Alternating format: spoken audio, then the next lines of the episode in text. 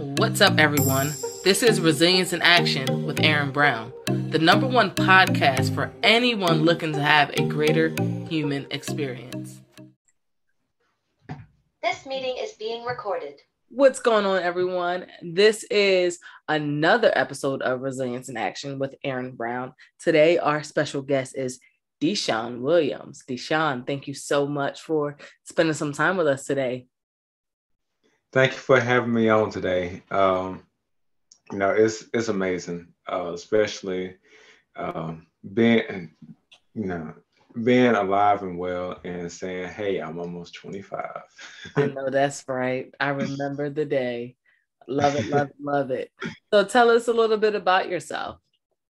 So, um, I am a mental health advocate, uh, trainer, and um, survivor. So I actually tried to take my own life back in 2018. Mm-hmm. Um, I'm a motivational speaker as well, a podcast host, a multi-published author, and um, and a former independent uh, wrestler. So you used to wrestle? Yes. So uh, I, I was on the indie scene, um, still on the indie scene actually as a manager. I'm out due to injury for the moment, but um, yeah, I did hold a championship for my time of being in the ring. So that is, I was a bad guy. That is awesome. I think you're the first wrestler I've had, so that is amazing. I'm gonna just start with wrestling really quick, and then we'll get into the to the heavy stuff. But I want to start on the lighter note, the lighter side of things. And um, how'd you get into wrestling? So, believe it or not, this story actually uh, kind of falls, it kind of leads into it, uh, into everything. But September 2018, I had messaged a friend of mine. I was like, hey, where did you go to get trained? Mm-hmm. And he told me, he was like, well, the place that I got trained is no longer open. So the closest uh, area for you to go is Charleston, South Carolina. So I stay in Greenwood, South Carolina. So we're talking about a four-hour drive. Wow. Yeah, okay. I, ain't, I, ain't, with that. I'm not with that.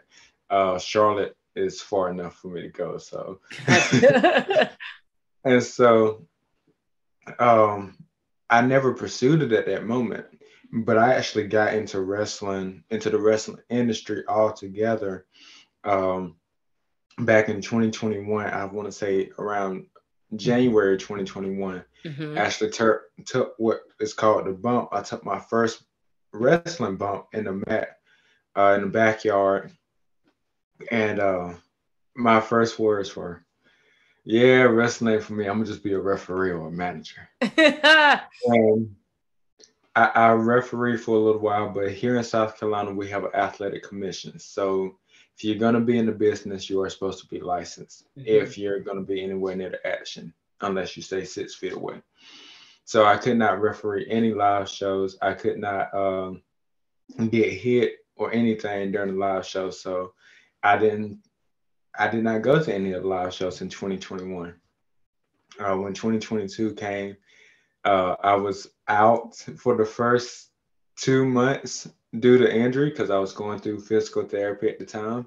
Yeah. And uh, so, you know, it's just like injury followed me. And so um, I was, and when I came back, I came back as the uh, character King Money, who was an arrogant person who uh, who managed uh, another guy who went who goes by One Man Army.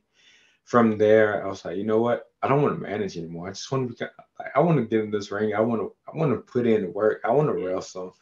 And um, I started out as a baby face. And one thing that people don't realize is a baby face job is to get that behind whooped. You very rarely get a win as a top baby face. If you're a top baby face, yes, you'll get a win. But as a new baby face, no. Your job is to get the crowd behind you.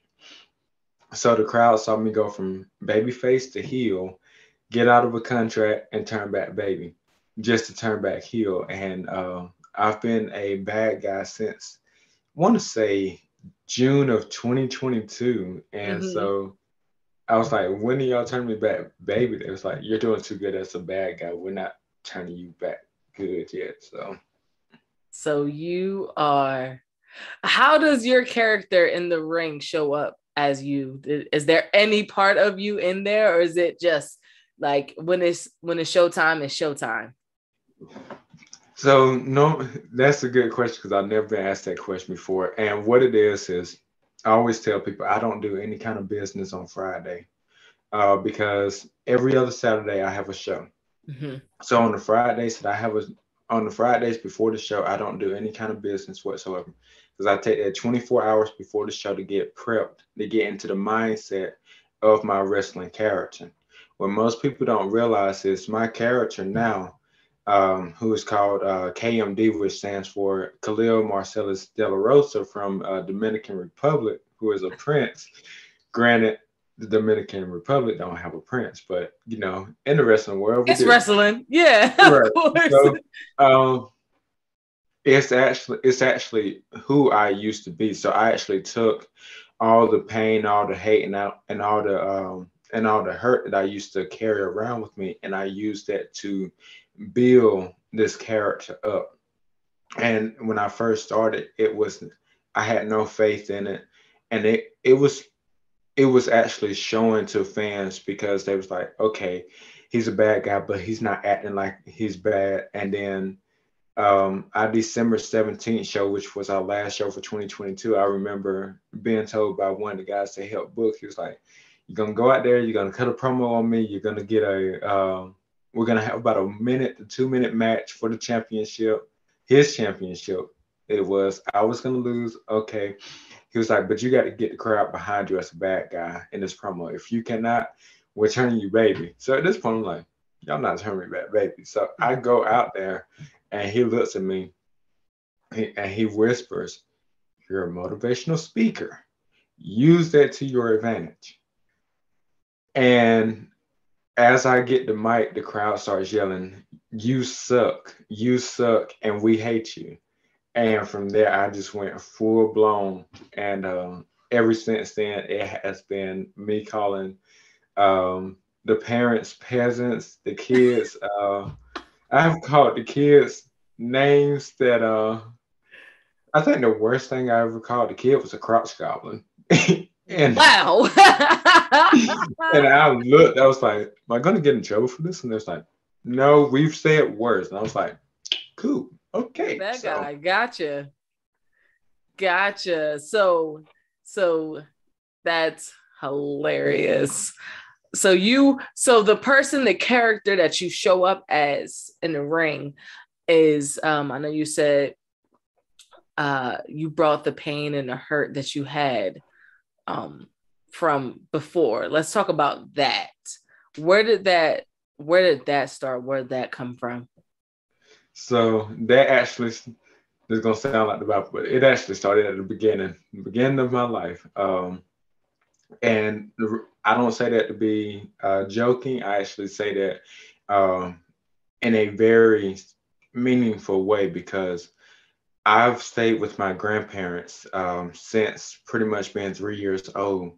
But the way that it was is I was born and my mom already, my birth mom already had a son, and we're only about a year and a half apart. Mm-hmm. Well, instead of her taking care of us, she would actually leave us in the house by ourselves for weeks sometimes, months sometimes and so it actually um, it actually left us trying to take care of ourselves and left me malnutrition. And so my brother actually went to go when when the department of social services came and took us from our mom um, she was not home either. And i answered the door and i had nothing on but a diaper. And that's mostly what i would be found in most of the time when a relative came to the house anyway. Was a diaper with the bottle propped in the mouth. Um, but also i don't tell people this but if it was not for my grandparents and DSS stepping in, I would not be alive today because she actually threatened to um, throw me in the trash bag and kill me. So you know, that pain that came from that, but also as I got older, um, my mom came and stayed with my grandparents until she could get back on her feet. Mhm. And she was getting ready to get a job. Well, she had got a job by this point, and she was getting an apartment. My grandma looks at her and says, Hey, you're back on your feet. Uh, would you like to have your son? Like, would you like to take him back in? And right in front of me, she says, He's your responsibility now. He's not mine. And I think I was in second grade at this point. So I was still, uh, I still had the last name of Andrews at the time. Um, and so, which was, um, it was the name of the father who was actually not my father. Gotcha. And it was my brother's father. So we're half brothers technically.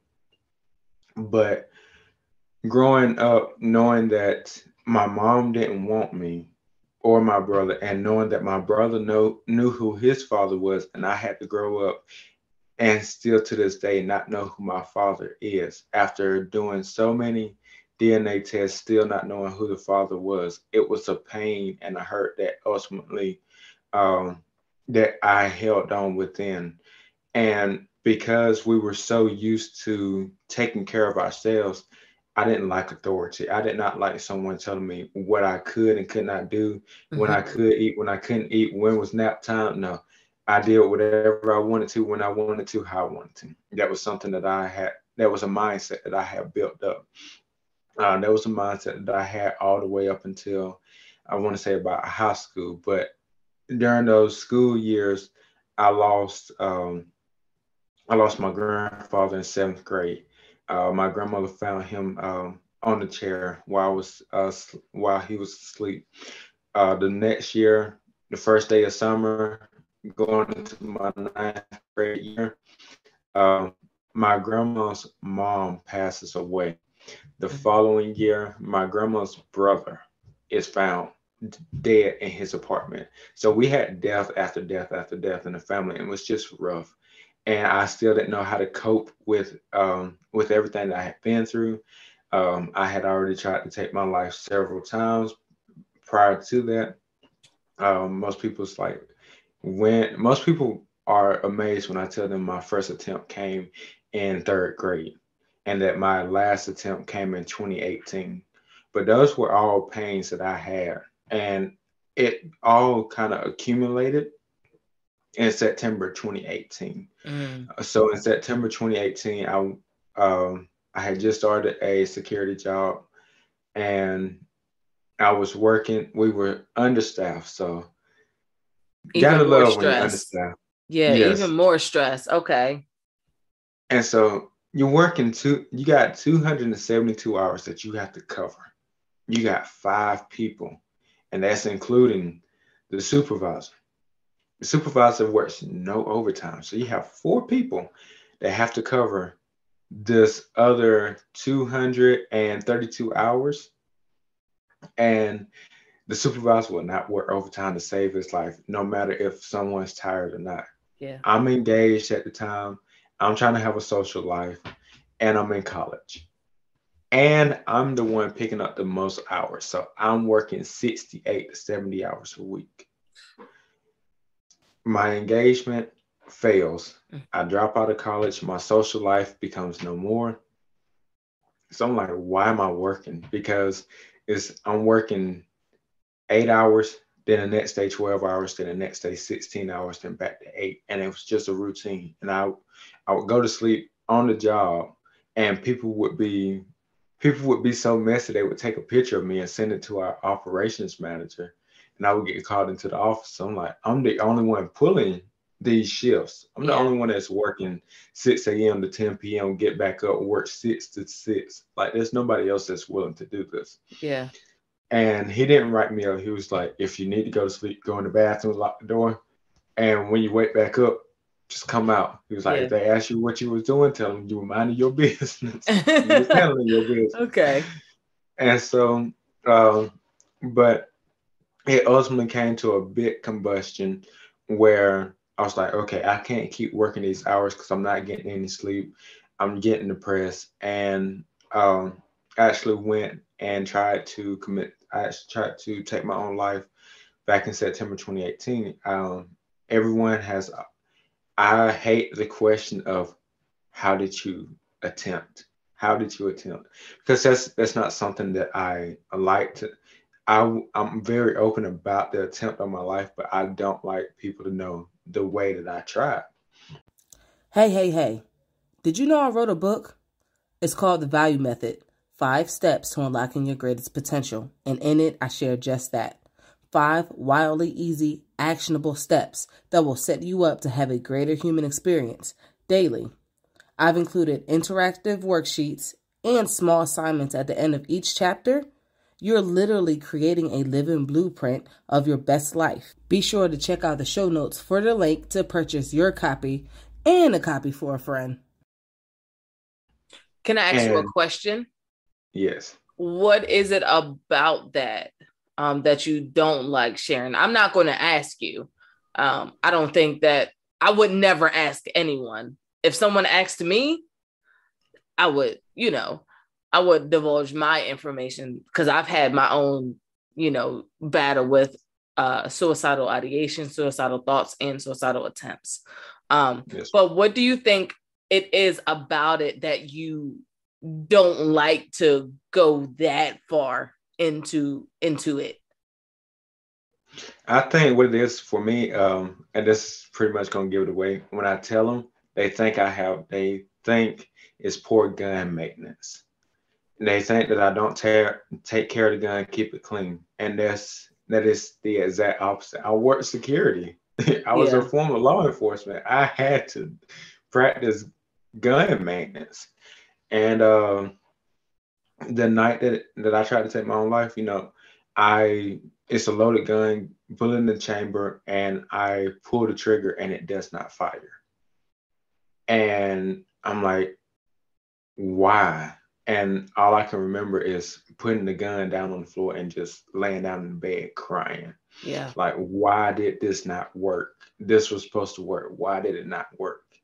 And it was a Saturday when that happened. So I had just got off work and tried that. But also on top of this, I went to church the very next day, like nothing ever happened. Wow. And I just remember someone asking me, Hey, you look like complete crap. What's wrong? And me, you know, I'm I'm this person.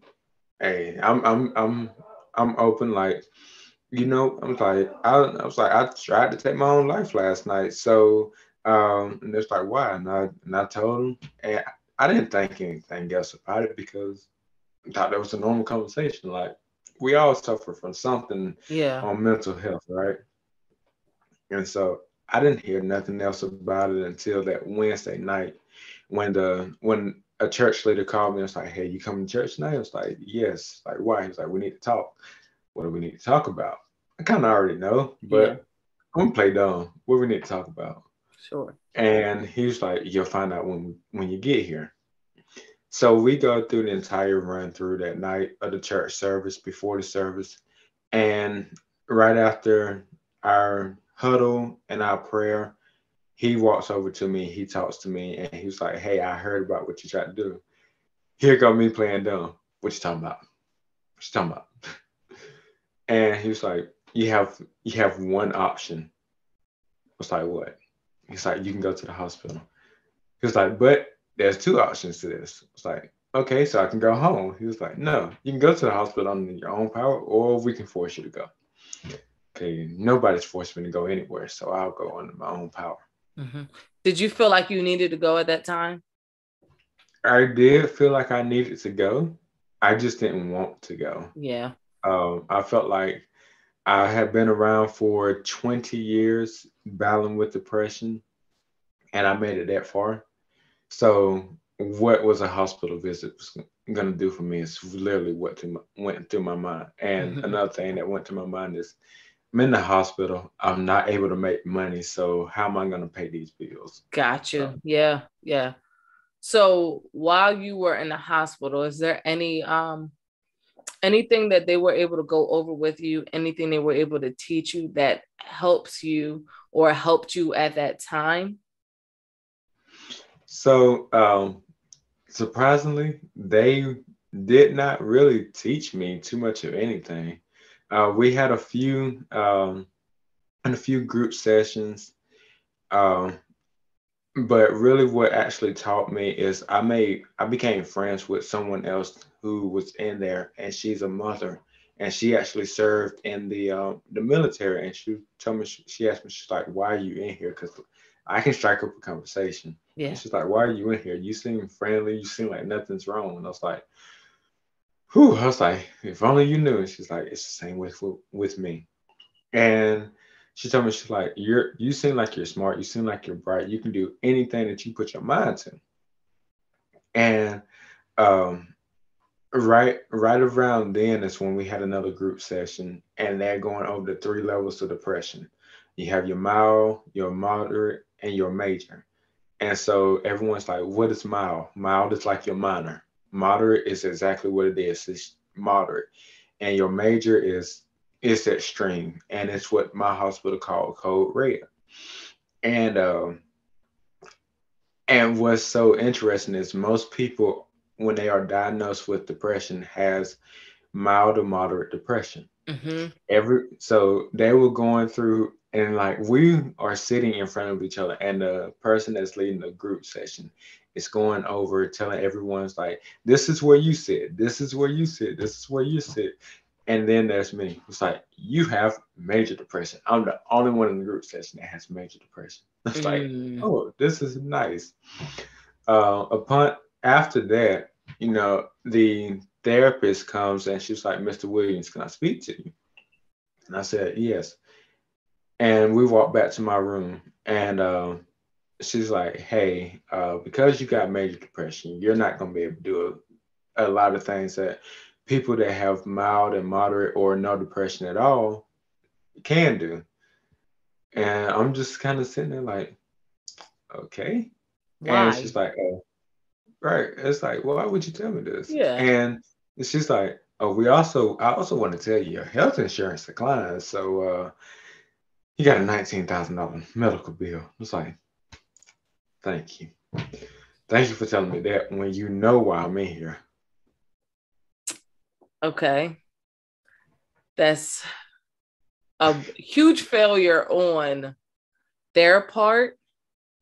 Um, my question is Did you ever go back to your church and ask them for support, financial support in this situation? So I have not been back. I have not been to my church since um, since this past June. Mm-hmm. Um, and it was kind of because I came out as bisexual. And when I did, they told me, oh, it's a phase. And that was the number one thing that irked my nerves because Gotcha. And so when it comes to asking them for help now, it's like no, No. but it, it's certain people in the church that I still talk to. I'll check up on them and I tell them, hey, can you pray for me because I'm doing this in my business. I'm sh- shifting this to this, and so they would do that. But when I tried to get financial help from the church before then, it was it was always you brought this upon yourself, and I was like, I didn't ask to go to the hospital. yeah like i get it i i get the notion of all right there's obviously something going on um right. but they didn't even take the time to talk to you first like to hey let's sit down let's discuss why you're feeling this way and how we can support you from this moment going forward it was just ship you right off to basically a psych ward and then wash their hands which kind of ugh, it rubs me the wrong way um, because that's not very churchly that's not a very churchly thing to do in Right, my in my opinion I understand. And see, my car was left at the church that night. And so I when I was in the hospital, you know, my they put my keys in the ignition. And I was like, okay. Because I didn't find this out until after I got out of the hospital. And I'm calling people to try to come pick me up. Um, people from the church like, hey, can y'all come get me? And it was like, "No, I'm I have to go to a meeting. There's no one else that can come get you. So I'm calling my aunt who was literally about 40 minutes away from the hospital to come pick me up and take me to my car. And all I remember is getting a, hey, I'm sorry that we couldn't come pick you up. We were just busy. I was like, I was stuck in the hospital. And I was like, if I didn't get out there that day, I was going to have to stay until I could get a ride. Yeah.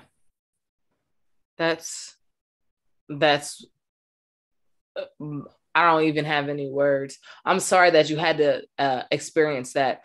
I know that that experience um, developed you as uh, a better person. Um, but I'm sorry that that that is an experience that you even had to have in the first place. Um, go ahead.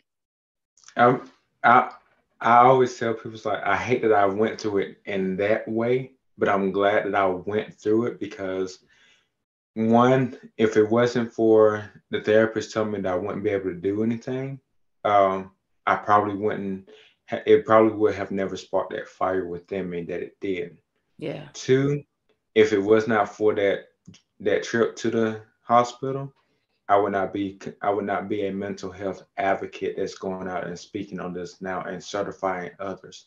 So I'm grateful for that. And you know, three, um, if it wasn't for me actually going to the hospital, who knows if I would still be alive today. Yeah, yeah, absolutely. Well, I'm glad that you know you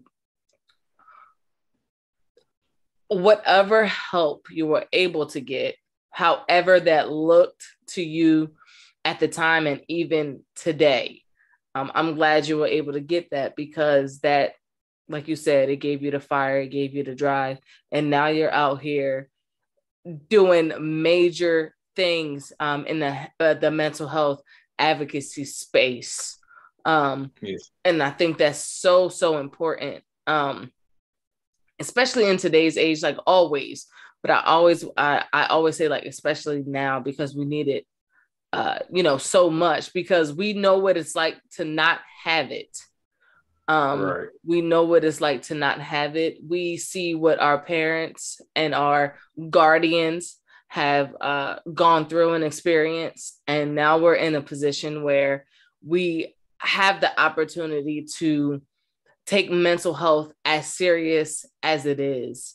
Um, suicide and suicide attempts is something that is a lot of people experience it, but a lot of people don't like to talk about it. Um, right. and that's and that's one thing I'm trying to do with this podcast when it comes to conversations like this, um, to make it not as taboo, because we could be in a spot where you know it's, it's so crazy. I just saw a post um, that I wrote about three years ago, and it said it.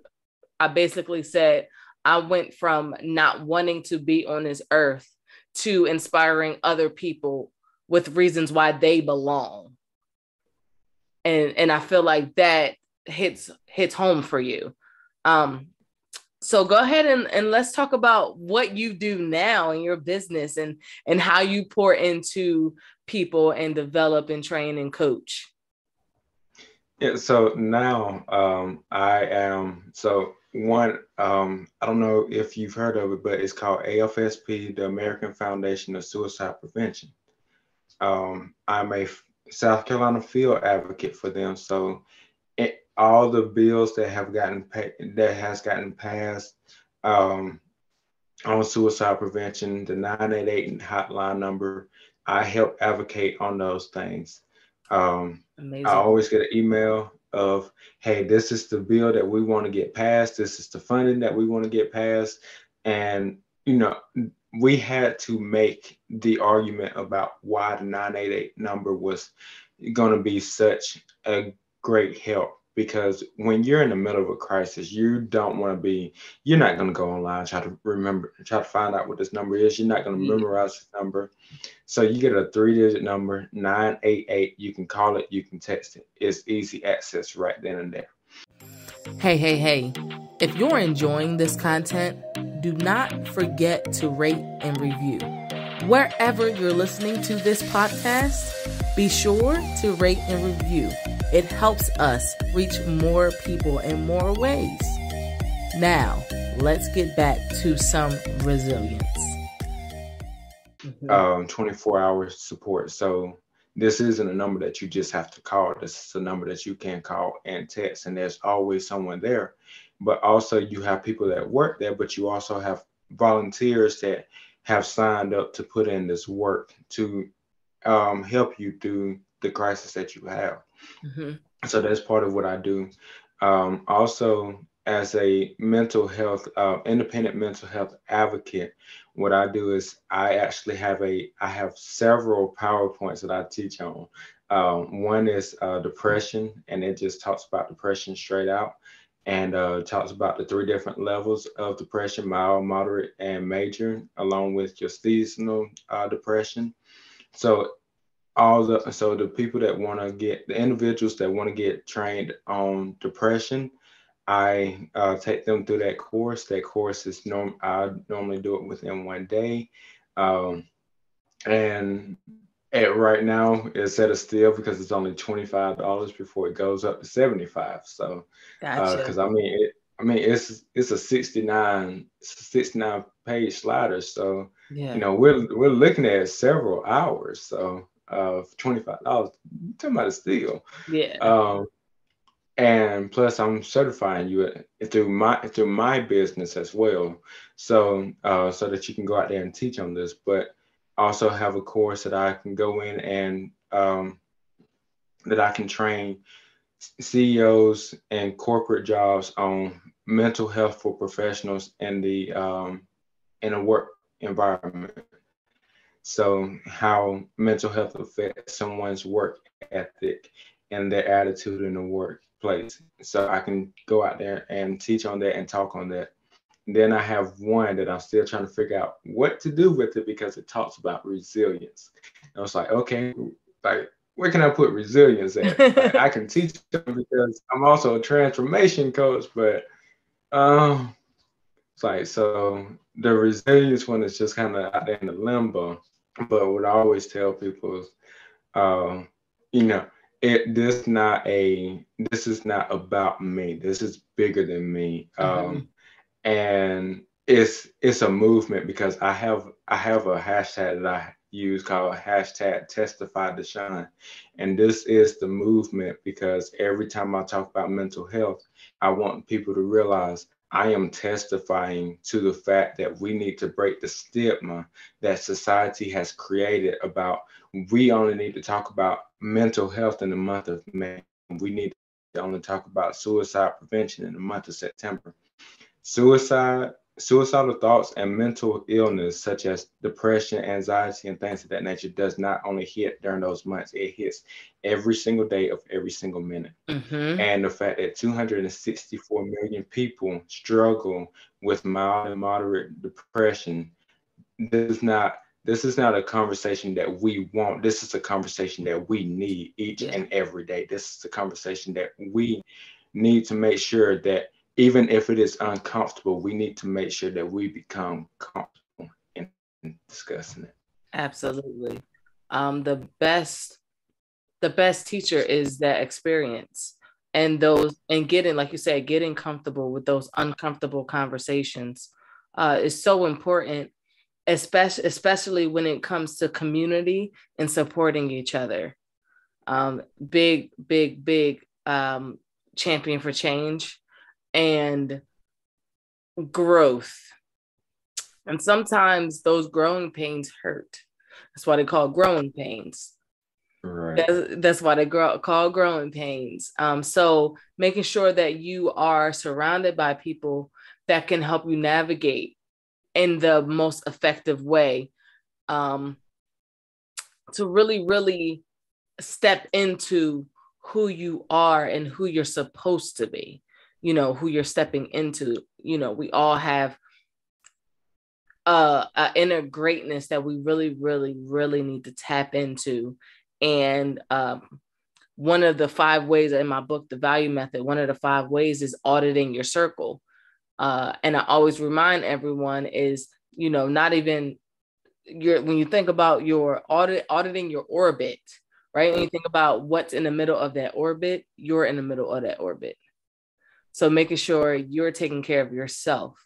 Uh, do you have any uh, self care routines or anything that you do uh, that helps you uh, stay the course? Um, so this is an interesting question as well because I don't get asked this a lot. Um, I probably have one of the most sporadic um, uh, self self care routines mm-hmm. because mm-hmm. it could go anywhere between me writing poetry and just writing how I feel out on a piece of paper and saying, "Oh, this is gonna become a book," and then after I get done, it's like, "Nah, I, don't, I want people to see this. I don't. I don't want people to see this. for my eyes. This is this is for me. Yeah. Um, or um, sometimes I'll go out. I'll go outside and um, and I and I will actually um, become one with. I will actually become one with nature and just take in everything within me. Mm-hmm. And um, it's just something that I that I love to do. Even though I have real bad allergies, out if I stay outside for more than three hours, I am sick the oh next day. Oh my day. goodness! So, but I will literally go outside and become one with nature. Um, other times I'm I'm in my room and I'm watching um, one of my comfort zone one of my comfort shows, CSI Miami only because I like Horatio Caine. I always tell people call me Horatio because I don't need no cane. so it, like it's my corny side, but just being able to tell those kind of jokes and being able to watch CSI Miami and just listening to him or even listening to music. Um, a lot of people say, "What kind of music do you listen to? Do you listen to rap?" I was like, "No, because rap is what I listen to when I'm trying to get hyped up. When I'm trying to get calm, I'm listening to uh, Christian music. I'm listening to Sam Smith, things of that nature. And one of the Christian songs that I've actually um, enjoyed listening to is by um, Hillsong United. And um, the song is named Seasons. And it says, If all I know of harvest is that it's worth my patience. And if you're not done working, then God, I'm not done waiting. Mm. And that is that was a line that I had to truly understand what the meaning was yeah. because I understand and that's a that's a line in the song that has made me cry so many times when I've gotten overwhelmed because it's like why am I why am I being so hard on myself? Why am I feeling like I'm not getting why am I feeling like I'm not doing what I'm supposed to? Why am I saying, oh, I'm a failure and I need to be where this person is at? But the the person that that I'm comparing myself to has been in business for 35 years, and I've been in business for uh, going on four years. Yeah, comparison is the killer of all dreams. So, right, you know, when you compare yourself, um, it just is is detrimental to the progress that you've made and what you can make. Um, but I also want to want to give you some flowers really quick because uh, I love that you stayed in touch with your face, with your faith, um, outside of what organized religion has has shown you shown you they are um in a sense um yeah. that is i just want to commend you for you know staying staying steadfast and you know what you know to be true um, as you navigate this world um, as showing up as a black man showing up as a uh, a, bisexual black man showing up as a mental health adv- advocate. Uh, you know it's there isn't one one card that has been dealt to you that has been easy.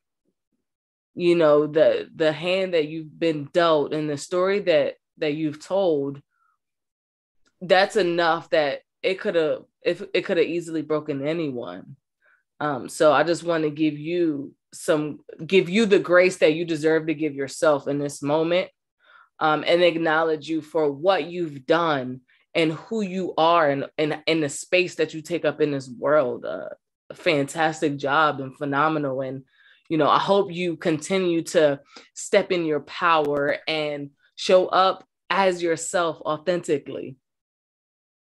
Yes, ma'am. Absolutely, absolutely. Well, DeShaun, how DeShaun, how can we contact you? Um, how can we support you? Where can we find you on social media? All that good stuff. So it's easy to find me on social media because all my tags are the same, and it's at it's Deshaun W. That's so that's Instagram, Twitter, Facebook, um, LinkedIn, TikTok. It's all at it's Deshaun W. Um, and you know, I think the best way to um, to support me because you know I don't have merchandise right now, so of course um, I and I know every I understand that support is not always monetary, but just being able if you come across my post on social media, uh, giving it a like or follow, referring people, referring someone that you may know that would like to be that would be interested in knowing more about what I do or becoming an advocate and things of that nature, or even sharing the post. Love it, love it, love it. Wonderful, wonderful. So I'm not going to keep you too long, but I have one more question for you. Yes. Ready? Okay. Um, what does uh and I know you have I know your your your answer is going to be but what does resilience mean to you? So I already I, I, feel I feel it, Deshaun. I feel it. so resilience means to me, um, I mean I could use the line from Rocky, but I and but it's been so overused, but you know, it, it's exactly what it is. It's being able, it's being knocked down 99 times and still continue to get up 100 more times. Continue no matter what stands in your way, knowing that you can find a way to get past it, get through it, because it's not about, it's not why is this happening to me? It is, it's not why is this happening to me, but what is this teaching me? What can I learn from this? And what we learn from that is how we can actually help others in the next step of life. I love it. I love it. It's literally resilience in action. Literally. Love it. Deshaun, thank you so much for spending some time with us today. You're welcome. Thank you for having me. Thanks for tuning into this week's episode. If you enjoyed it, be sure to rate and review. And remember, resilience in action will always lead to a greater human experience.